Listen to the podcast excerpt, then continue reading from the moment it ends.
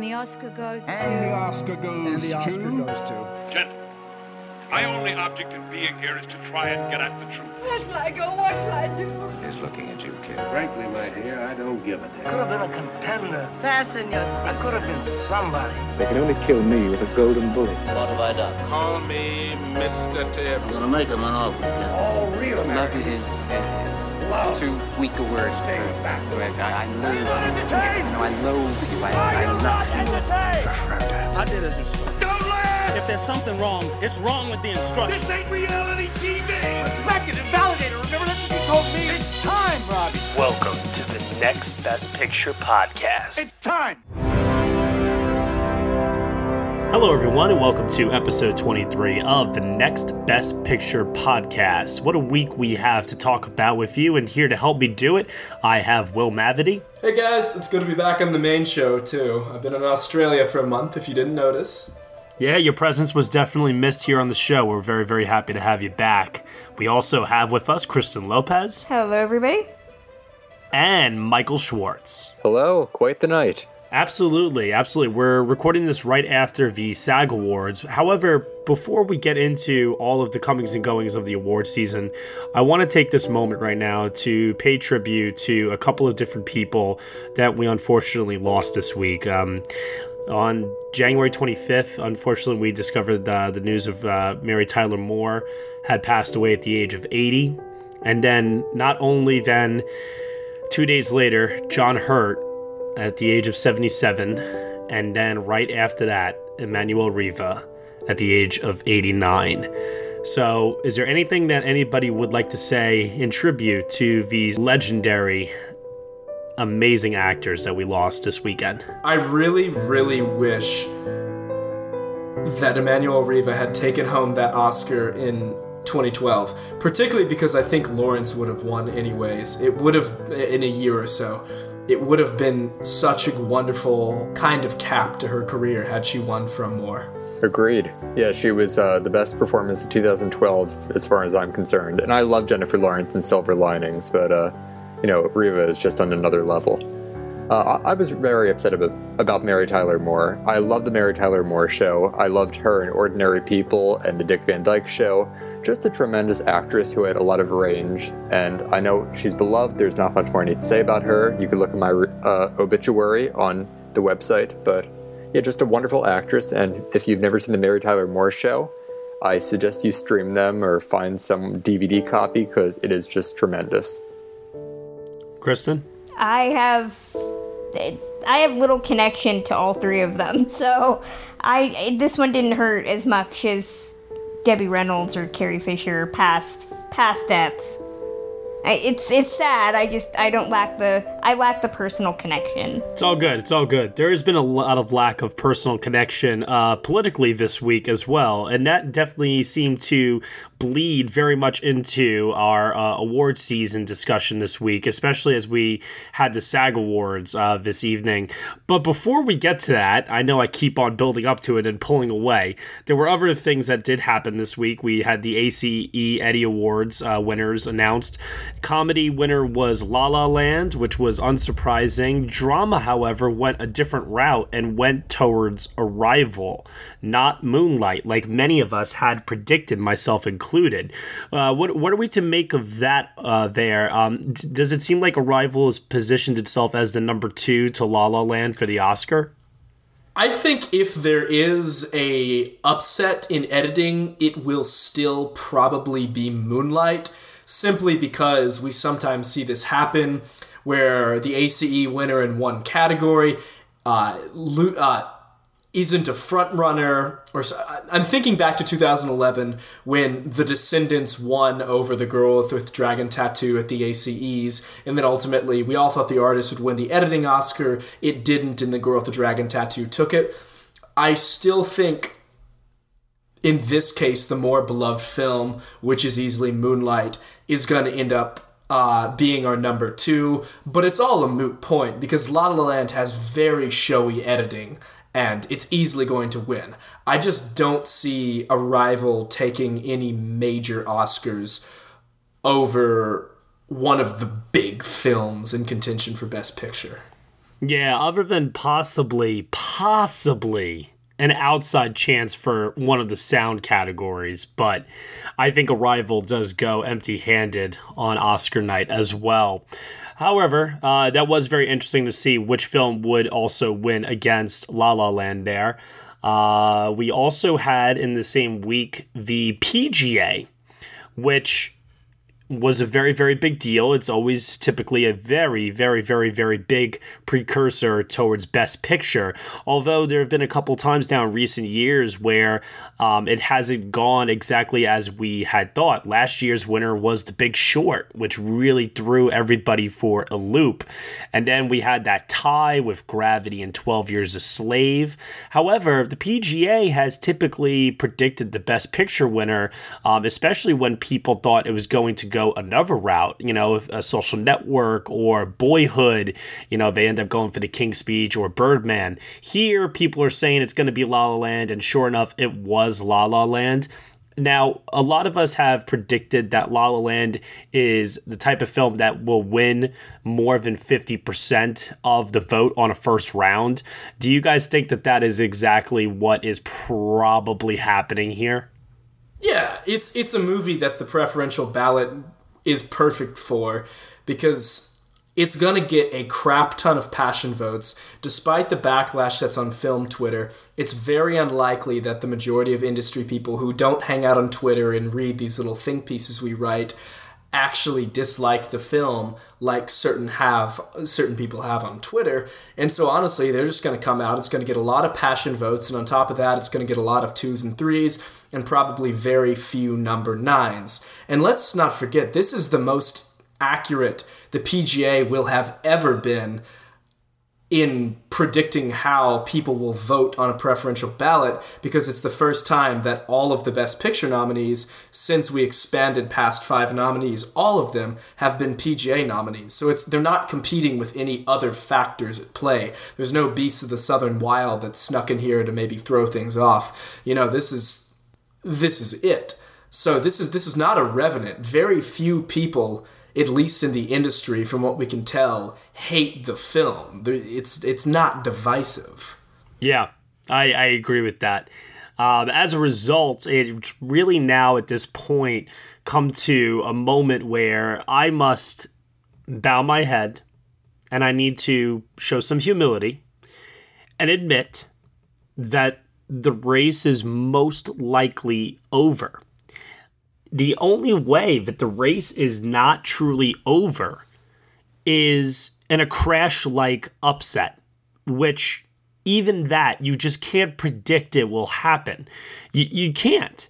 So, realistically, if you want to have a really, really good Oscar scorecard, your best bet is to probably not pick Ryan Gosling, an actor, uh, not pick La La Land to have a tie in song and you're probably going to have the best score of any of your friends come Oscar uh, evening at this point. I mean, the race is signed, sealed, and delivered as far as I'm concerned when it comes to Best Picture and Best Director, especially. Does anybody have anything that they want to add to that in regards to Best Picture now after La La Land won the PGA?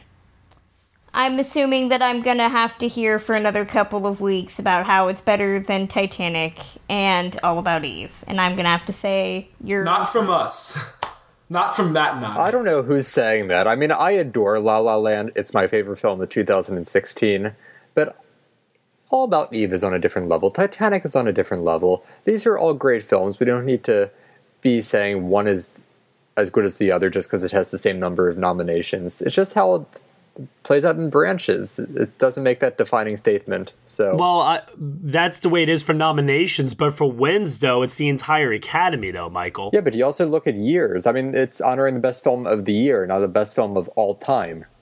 I think what people are concerned about, though, is that we could argue that if it's gonna not only win Best Picture, but it's gonna again set another record, which is either tie the all time win record or break the win record and end up taking 12 Oscars, then it becomes historical. It gets cited in Oscar history whenever people talk about great films, historic films, like they talk about Titanic, like they talk about Lord of the Rings, like they talk about Ben Hur.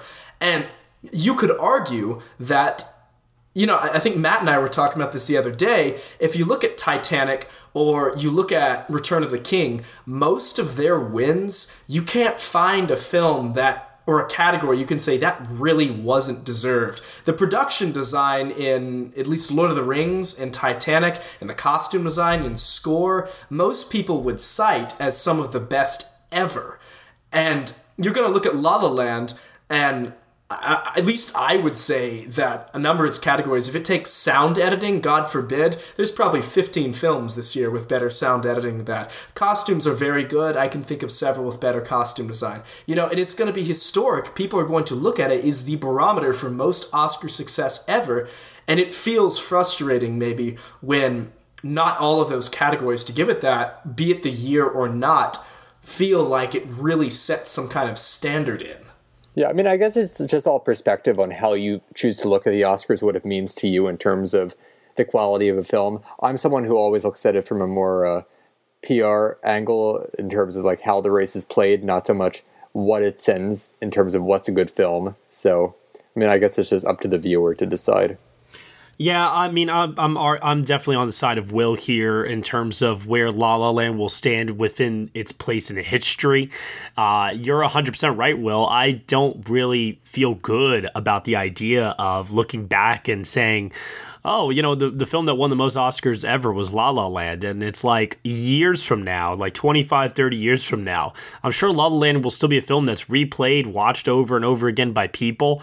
But I highly doubt it would go down as one of the greatest films of all time. And I'm not even saying that something like Titanic necessarily is, but that argument of when you look at the wins that it got in its respective year, Return to King, Titanic, uh, Ben Hur, you're right. When you look at the competition, um, you know, it deserved to win all the awards that it did. La La Land this year is going to win some awards that it doesn't deserve. And I hate to say this, but another one of the big ones is uh, Damien Chazelle is probably going to win original screenplay. And that's one that I still can't wrap my head around. Now, Michael, you're still predicting uh, Kenneth Lonergan, is that correct? Yeah, we've seen this a lot lately where uh, writer directors who are nominated in uh, either both categories or sometimes just in screenplay, like we saw with Spike Jonze a couple years ago, they end up using the screenplay category to reward the film itself.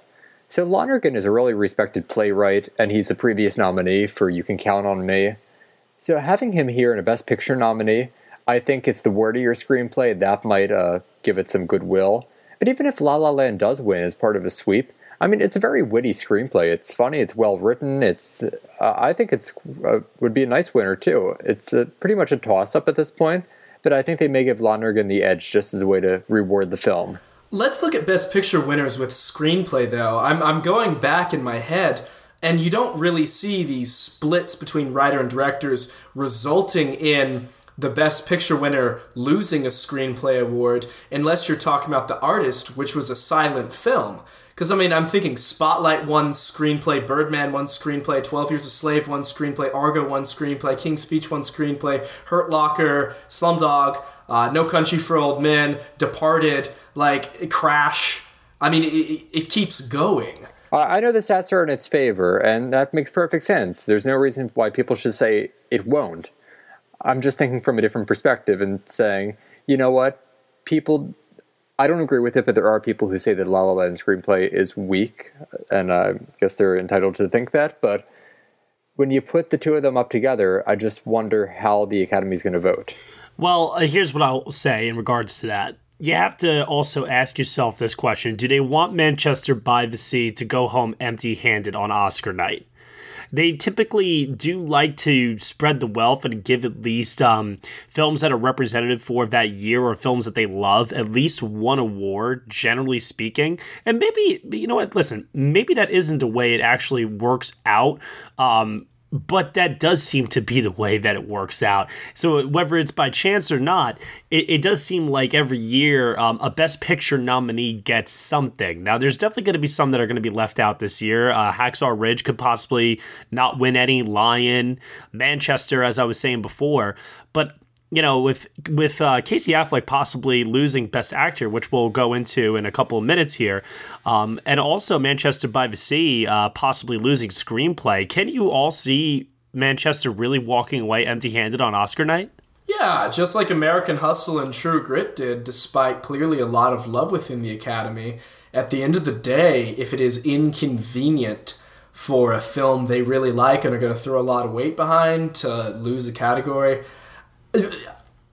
I think it is. Let me just say, I think it's very, very possible for a film they clearly like, like Manchester, to still go home empty-handed. It could easily happen. And yes, it kind of surprised the Lucas Hedges nom, but inversely, it also surprised and missed, missed an editing nom. So it's not exactly beloved within the Academy. I mean, it could have performed better. Kristen, what's your take on all of this? Uh, you know, do you think that Manchester is going to go home empty-handed on Oscar night? It wouldn't surprise me if it does.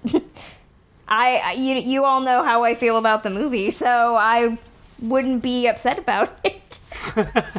okay, that's fair enough. But what about also um, this idea between Chazelle and Lonergan for screenplay? I mean, let me ask you this: If you had a ballot right now, what would you pick? Oh God, between the two or just in general?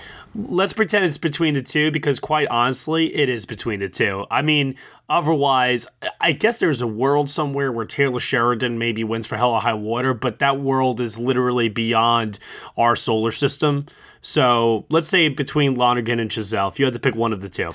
As much as it would pain me i'd have to go manchester because i think that script is better written, better prose than than what La La Land has. So that's the interesting part there. It's going to come down to a matter of do people recognize that Manchester by the Sea is the better written screenplay, or are they going to just check off La La Land in every single category? Like.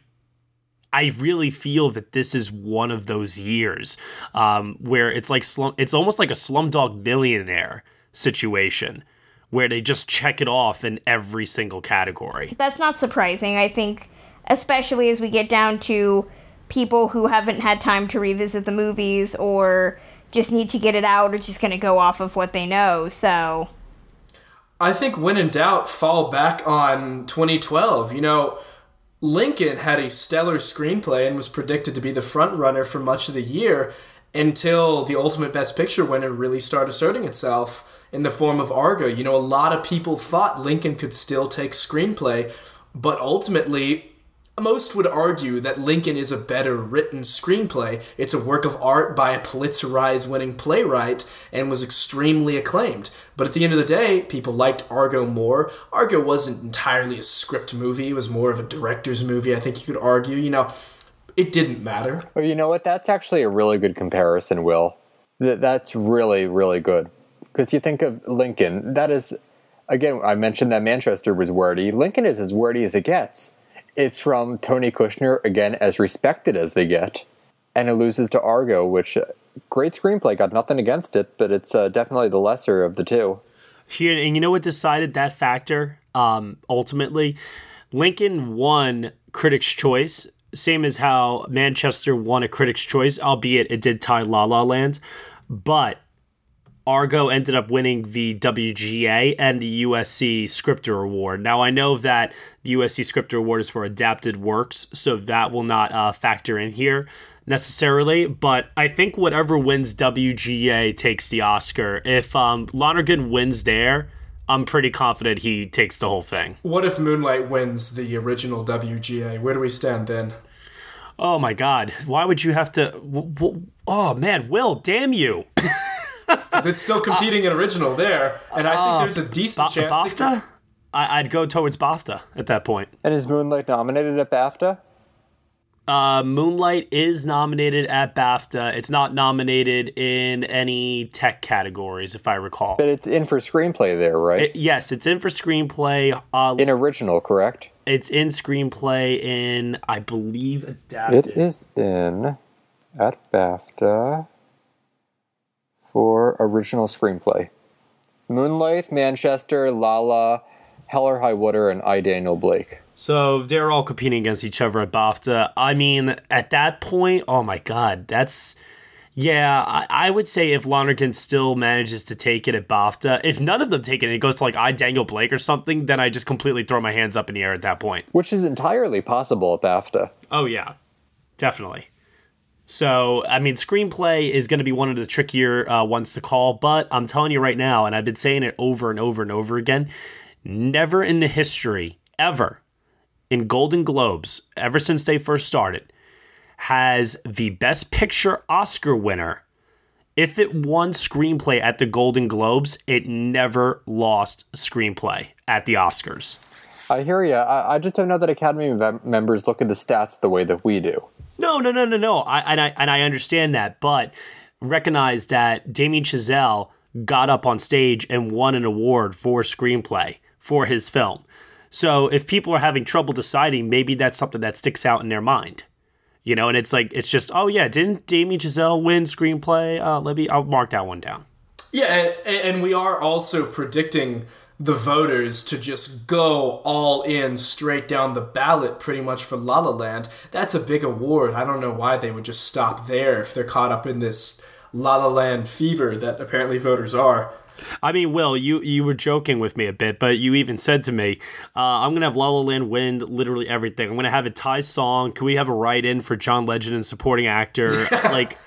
It's getting to a point now where it's not a matter of will La La Land win Best Picture or not. It's it's a done deal. The question now is how many do you expect it to win? I was originally predicting ten. I have now since changed uh, my predictions to eleven. I think it's going to win 11 Oscars at this point, which kind of pains me uh, to a certain degree. But I know some people that are still predicting Ryan Gosling, which is crazy to me. But for the Oscar, yeah, yeah. If he was going to do that, he would have done SAG tonight. I think that I think that's dead. Which is a great segue, by the way. Let's talk about SAG, where we also have some reader questions that I want us all to get a chance to answer. So the SAG Awards were held this evening, as we alluded to before, and the winners have been presented. Um, general thoughts on the evening before we go into the uh, winners? Anything that stood out to anybody? Speeches, moments, things of that nature? Well, obviously, the timing of the show itself, uh, we're coming off of just an absolutely tragic weekend in terms of President Trump's executive order to uh, ban Muslims from entering the country. So that played into speeches a lot tonight. You had Julia Louis Dreyfus, Mahershala Ali, uh, countless others too, just taking a stand against this uh, evil executive action and saying what needs to be said on a national platform. So that was very nice. Uh, but politics aside, there was one speech I really did speak or stand out in a big way, and that was Viola Davis's acceptance speech. She didn't go anywhere political, but she still managed to make a point by thanking August Wilson, the playwright, for writing plays that were just about the everyman coming from the black experience. Nothing out of the ordinary, but something that everybody in these, uh, you know, suburban communities uh, will experience in their everyday lives. Mm-hmm. So I thought that was very beautiful. Absolutely, absolutely. Um, really quick, I'm just going to do a rundown of television categories here. Best ensemble in a drama series went to Stranger Things. Best male actor in a drama series went to John Lithgow for The Crown. Uh, best female actor in a drama series went to Claire Foy for The Crown. Best ensemble in a comedy series, Orange is the New Black. Best male actor in a comedy series, William H. Macy for Shameless.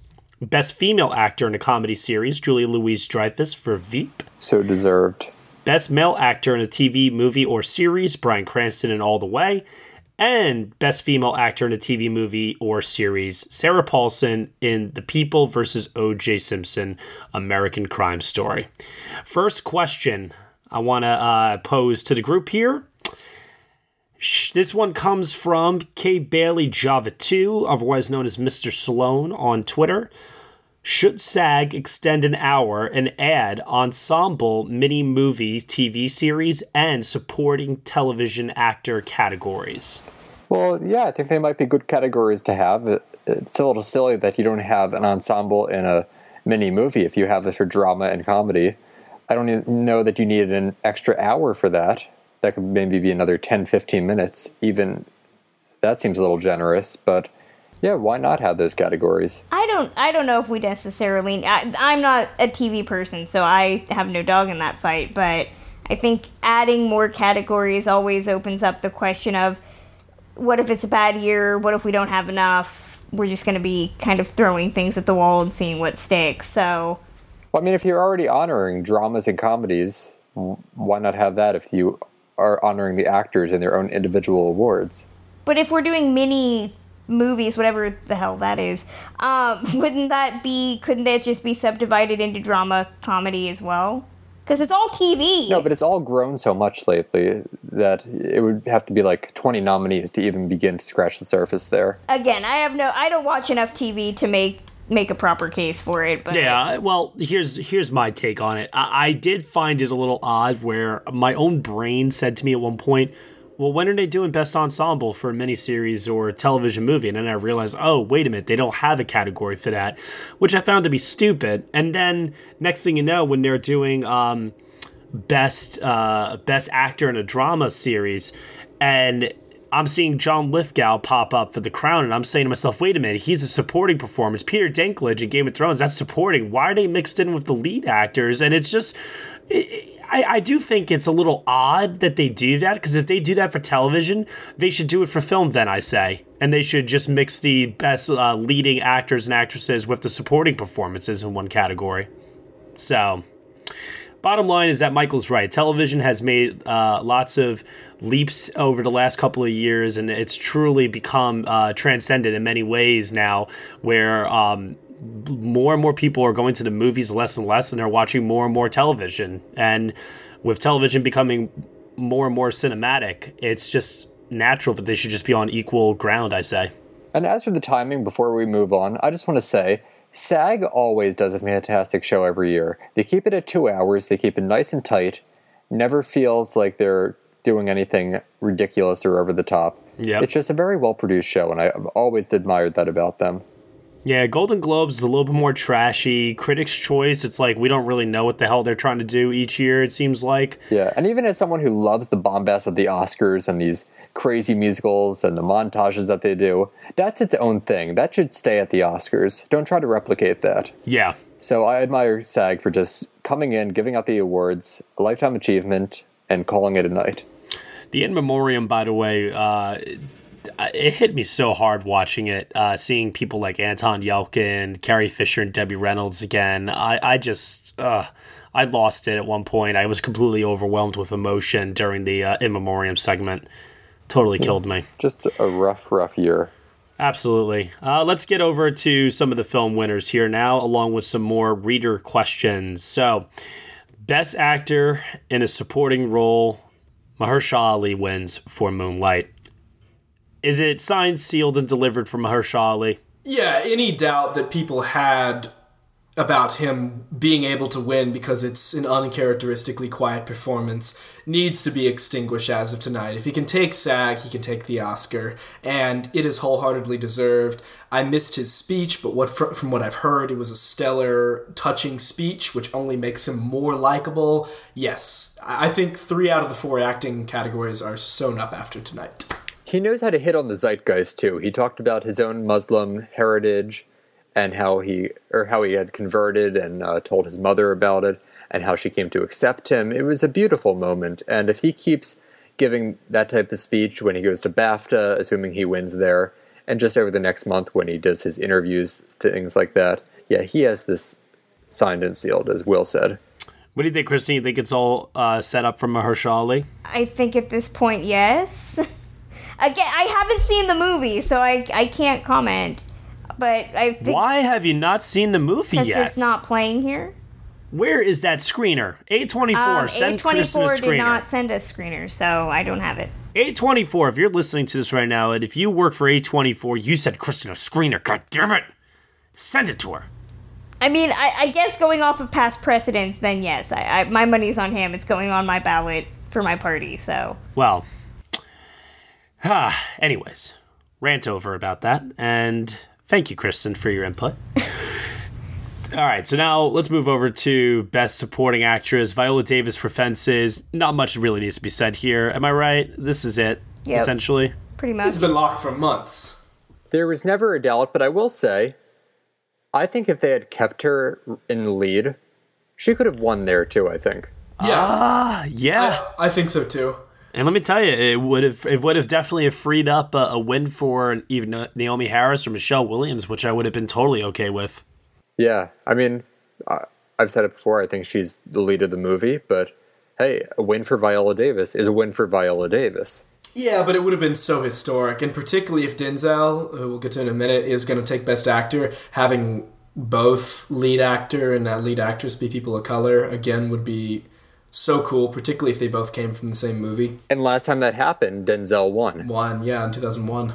So that's a very, very good comparison there. It's a very good point. That could definitely happen. Which leads me to uh, the leading actor categories now.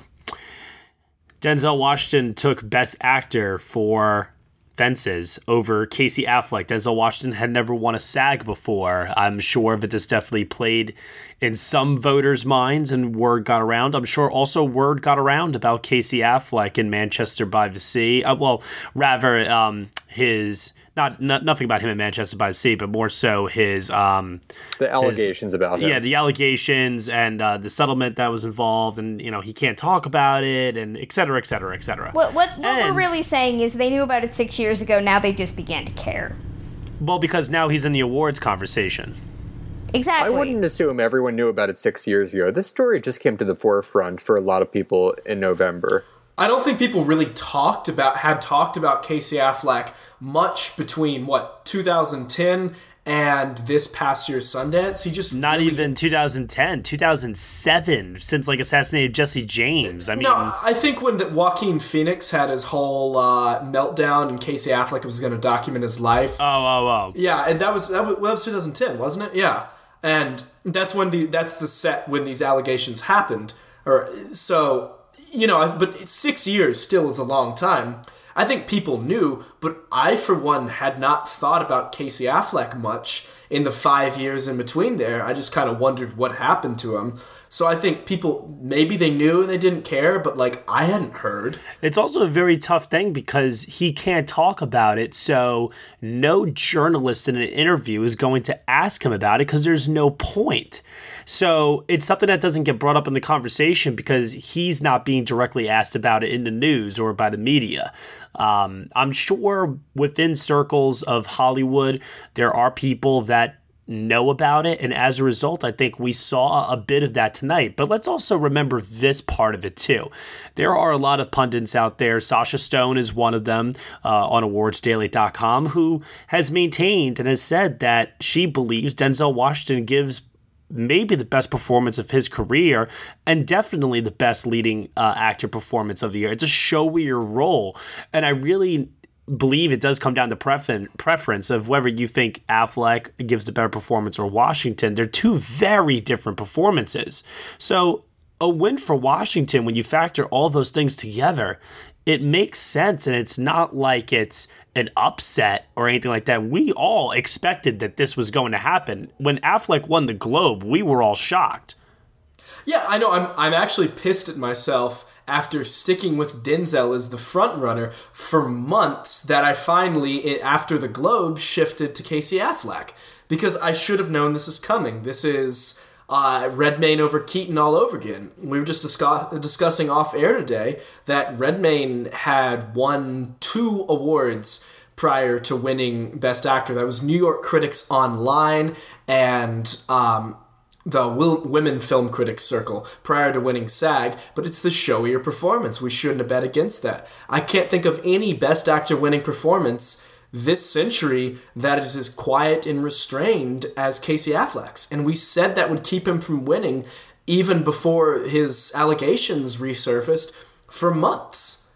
When you look at the Denzel win tonight, I mean, you could chalk it up to whatever you want, but at the end of the day, it was the power of the performance. I think that is one of the greatest pieces of acting I've ever seen. It's like Marlon Brando in on the waterfront level, as far as I'm concerned. He is just he sucks all the air out of the room in that performance, intentionally so.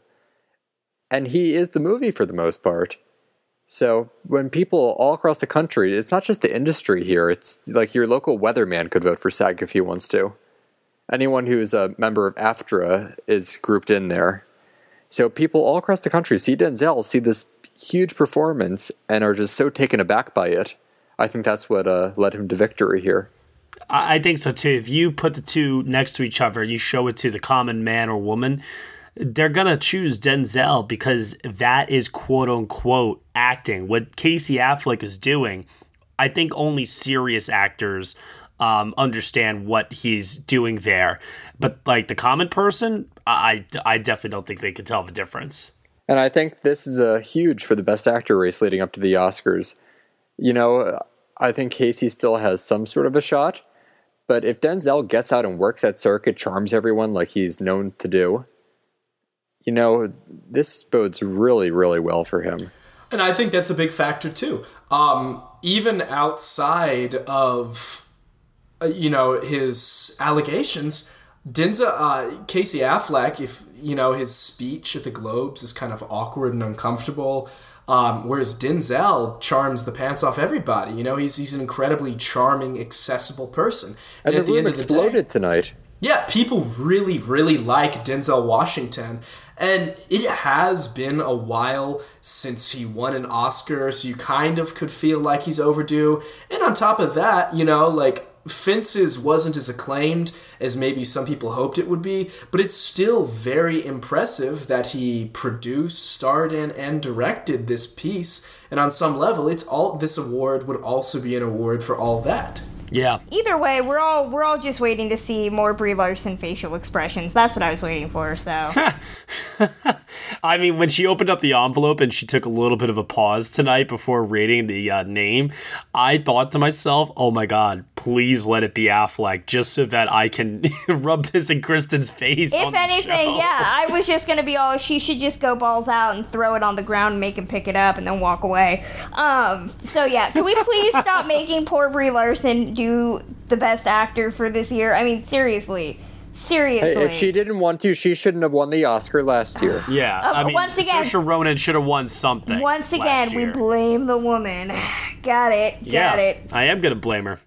I mean, I don't know if you noticed, Kristen, but you do realize that the previous year's winners always award this year's winners, right?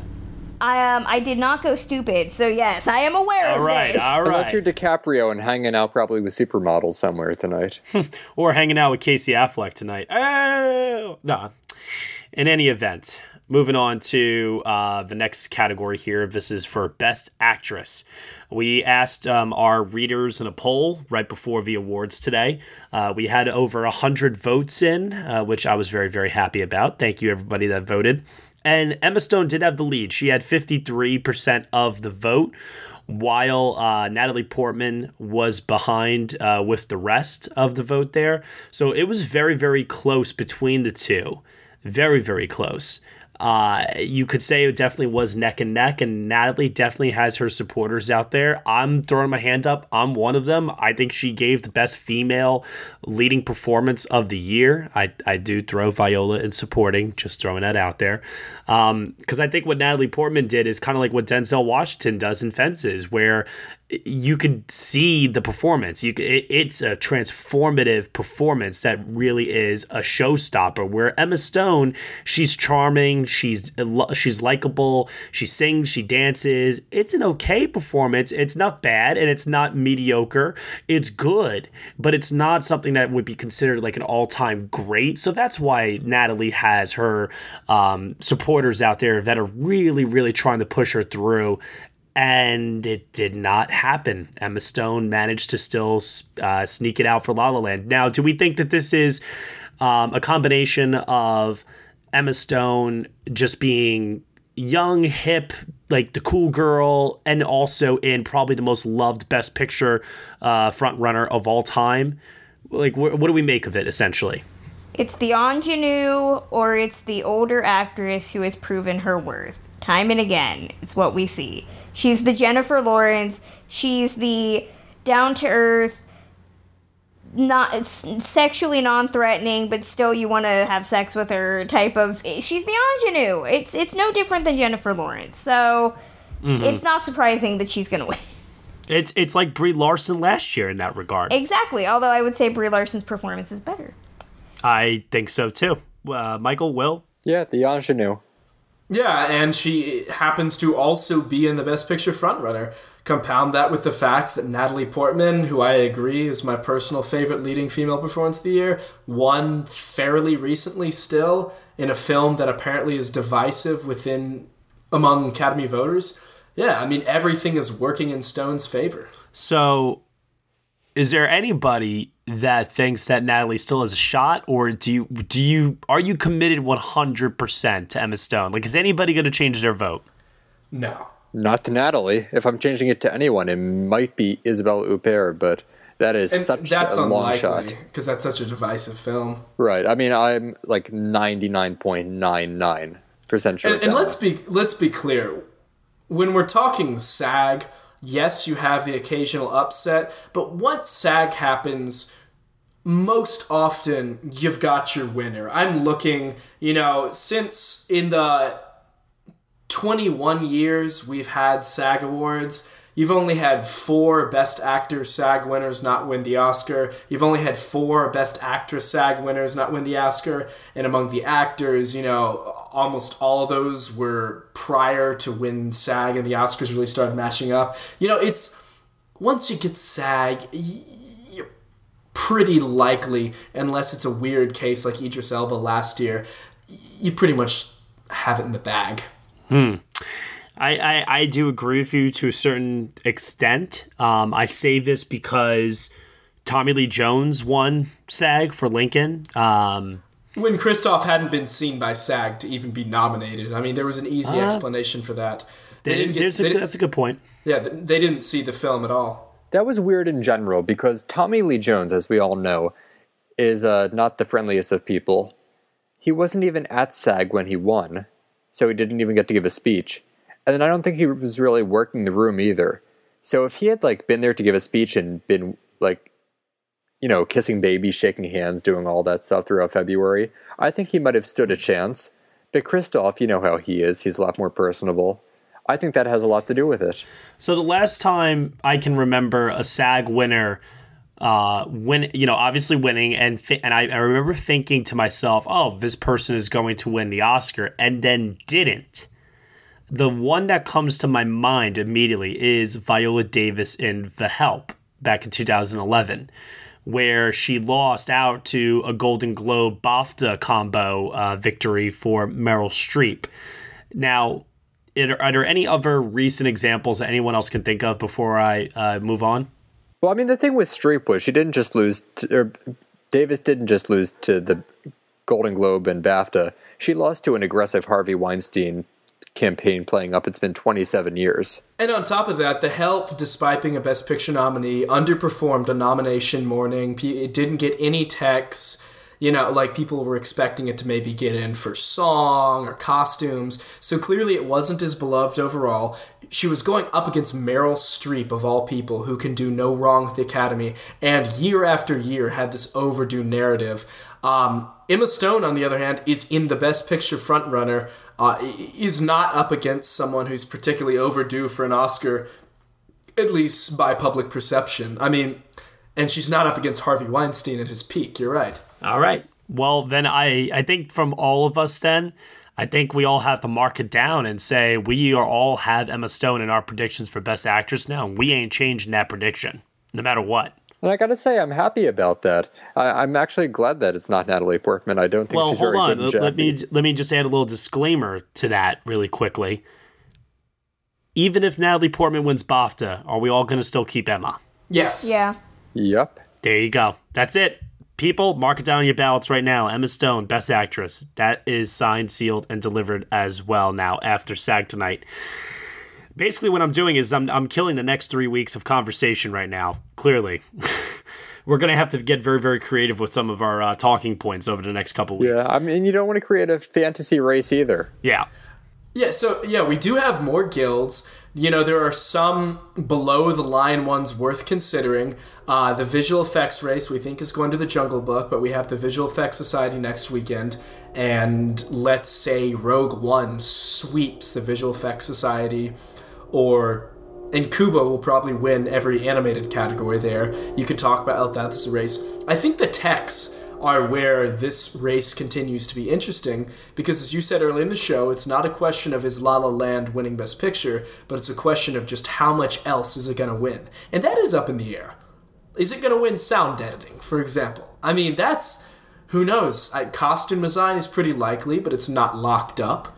So that's where we turn now. Yeah. And that leaves us with one more award for SAG, and that was for Best Ensemble. And I want to just preface by saying, uh, before I revealed who the winner was, that Moonlight, as we discussed earlier, is probably not going to win the WGA. Moonlight did not win the ACE, and spoiler alert, Moonlight did not win the SAG ensemble. So any dreams and hopes I had before today of Moonlight possibly positioning itself as a challenge against La La Land is officially over, in my opinion, as Hidden Figures shocked everybody and took Best Ensemble at the SAG Awards this evening. Yay! Yes, I knew you were going to be ecstatic, Kristen. I mean, the room popped when the winner was announced. It was it was quite something. Question though from uh, one of our dear readers over here. This is from Ryan McDormand on Twitter. He is asking. So we all know that La La Land is number one for picture, but hypothetically, which position is Hidden Figures now in? I would say in the top five, even though it didn't get in for director and missed uh, some of the texts and songs.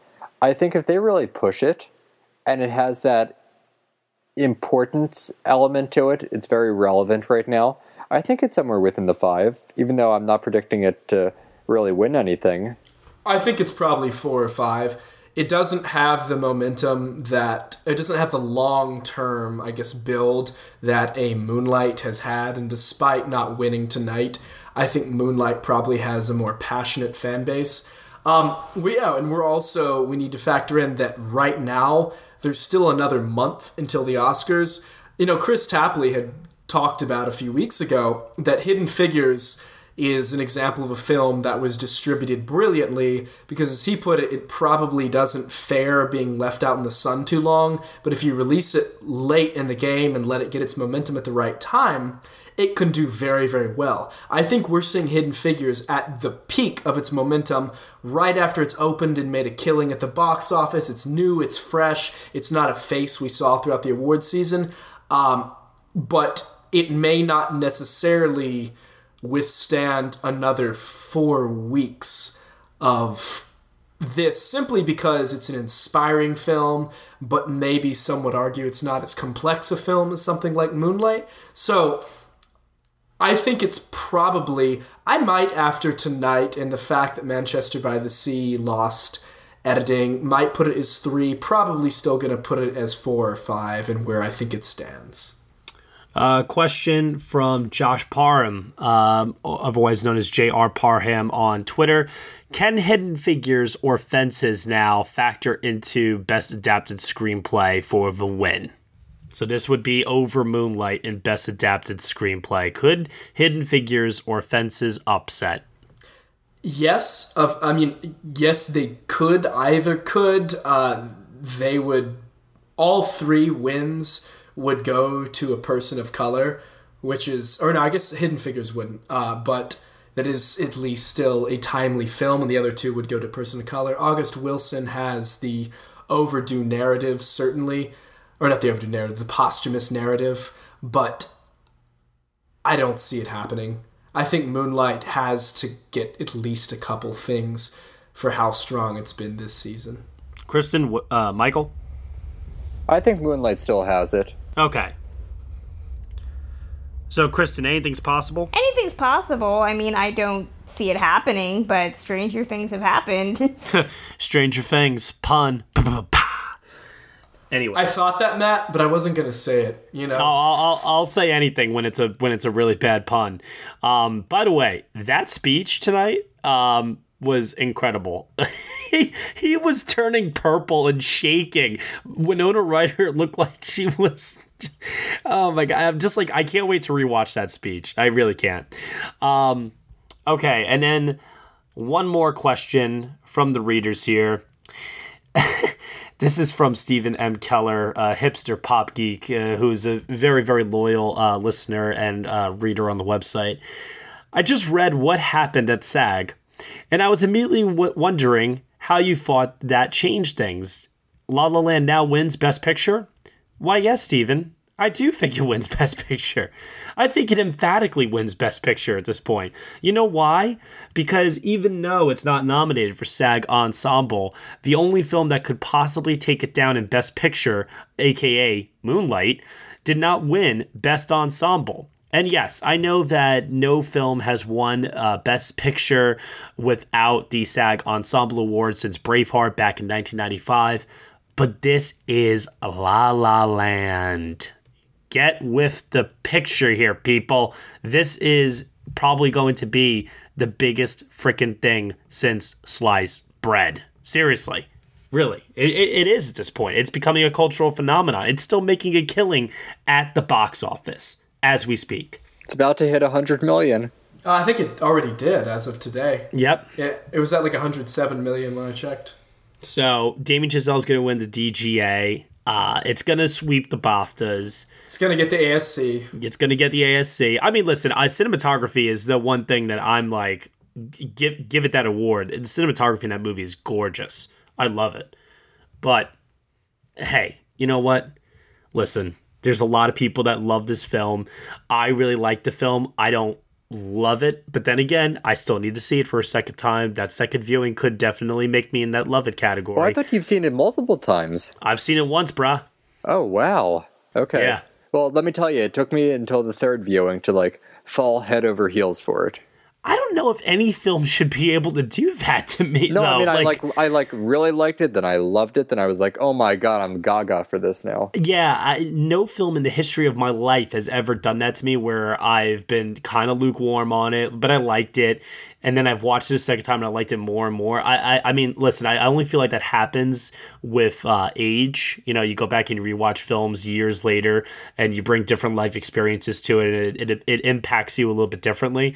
But seeing a film like this three times uh, in the span of just a couple of weeks, I would not expect myself to like it more. I don't. I don't think. I don't think films work that way for me. So, but I mean, listen, Kristen, I know you left the film, obviously, right? I like it.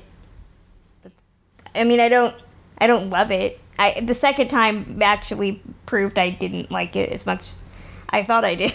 And Will, you like it? Yeah, yeah. I, I, th- I think it's it's a well made film. It's I, I like it. Yeah. So Michael and Mike uh, Vermette uh, are in the camp of love it. Very, very happy with it winning possibly anything it will.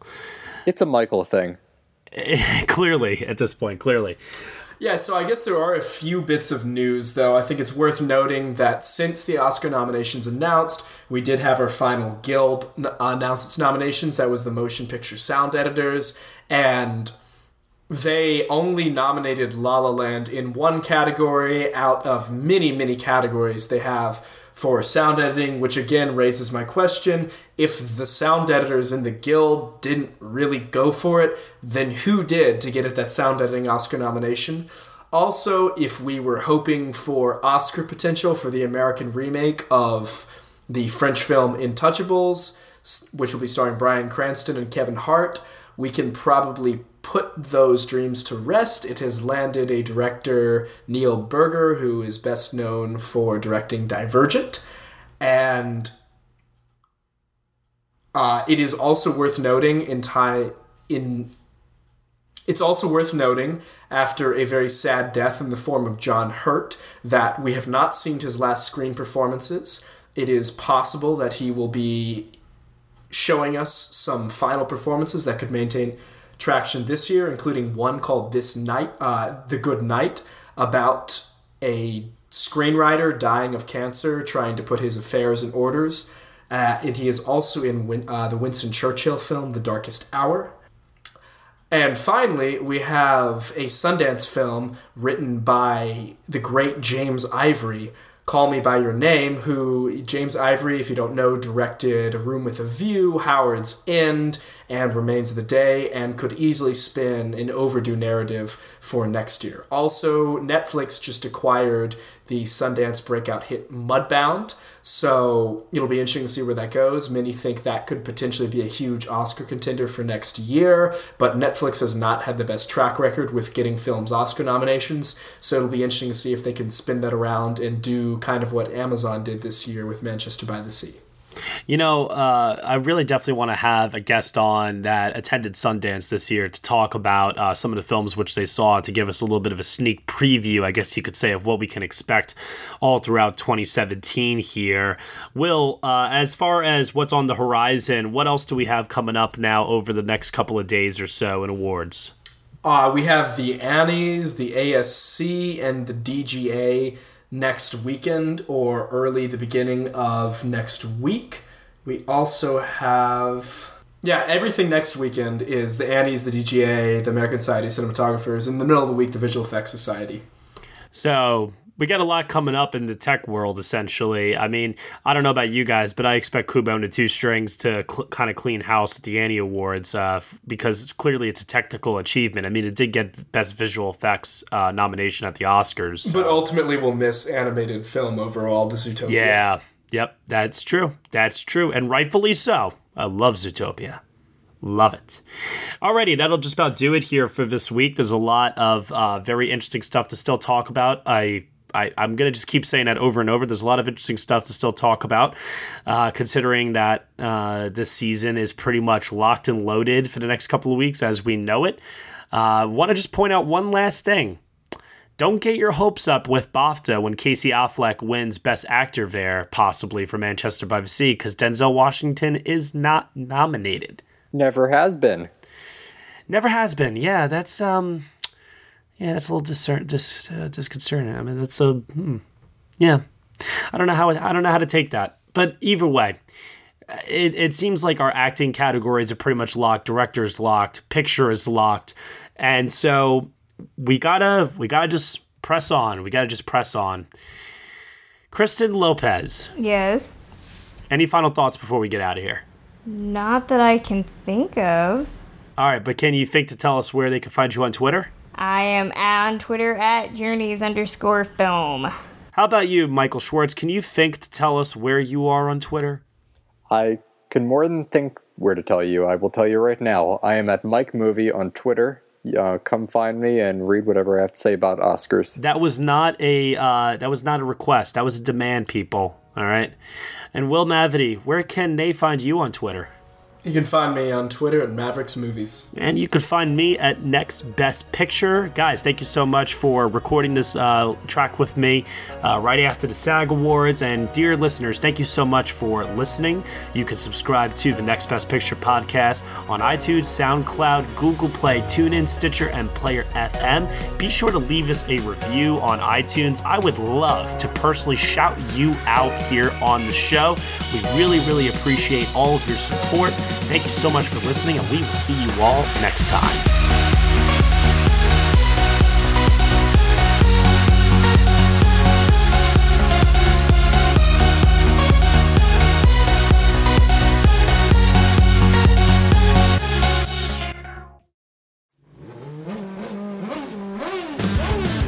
I'm Bruce Martin, host of Pit Pass Indy.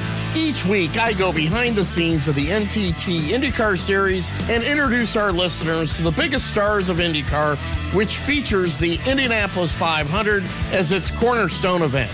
The men and women that compete in IndyCar may be the bravest athletes in all of sport, as danger lurks around every corner. They are able to look danger in the eye without flinching. That is why the NTT IndyCar Series features the best racing on the planet. Join me every week as we talk to the stars of IndyCar, including the legends of the Indianapolis 500 on Pit Pass Indy from Evergreen Podcast.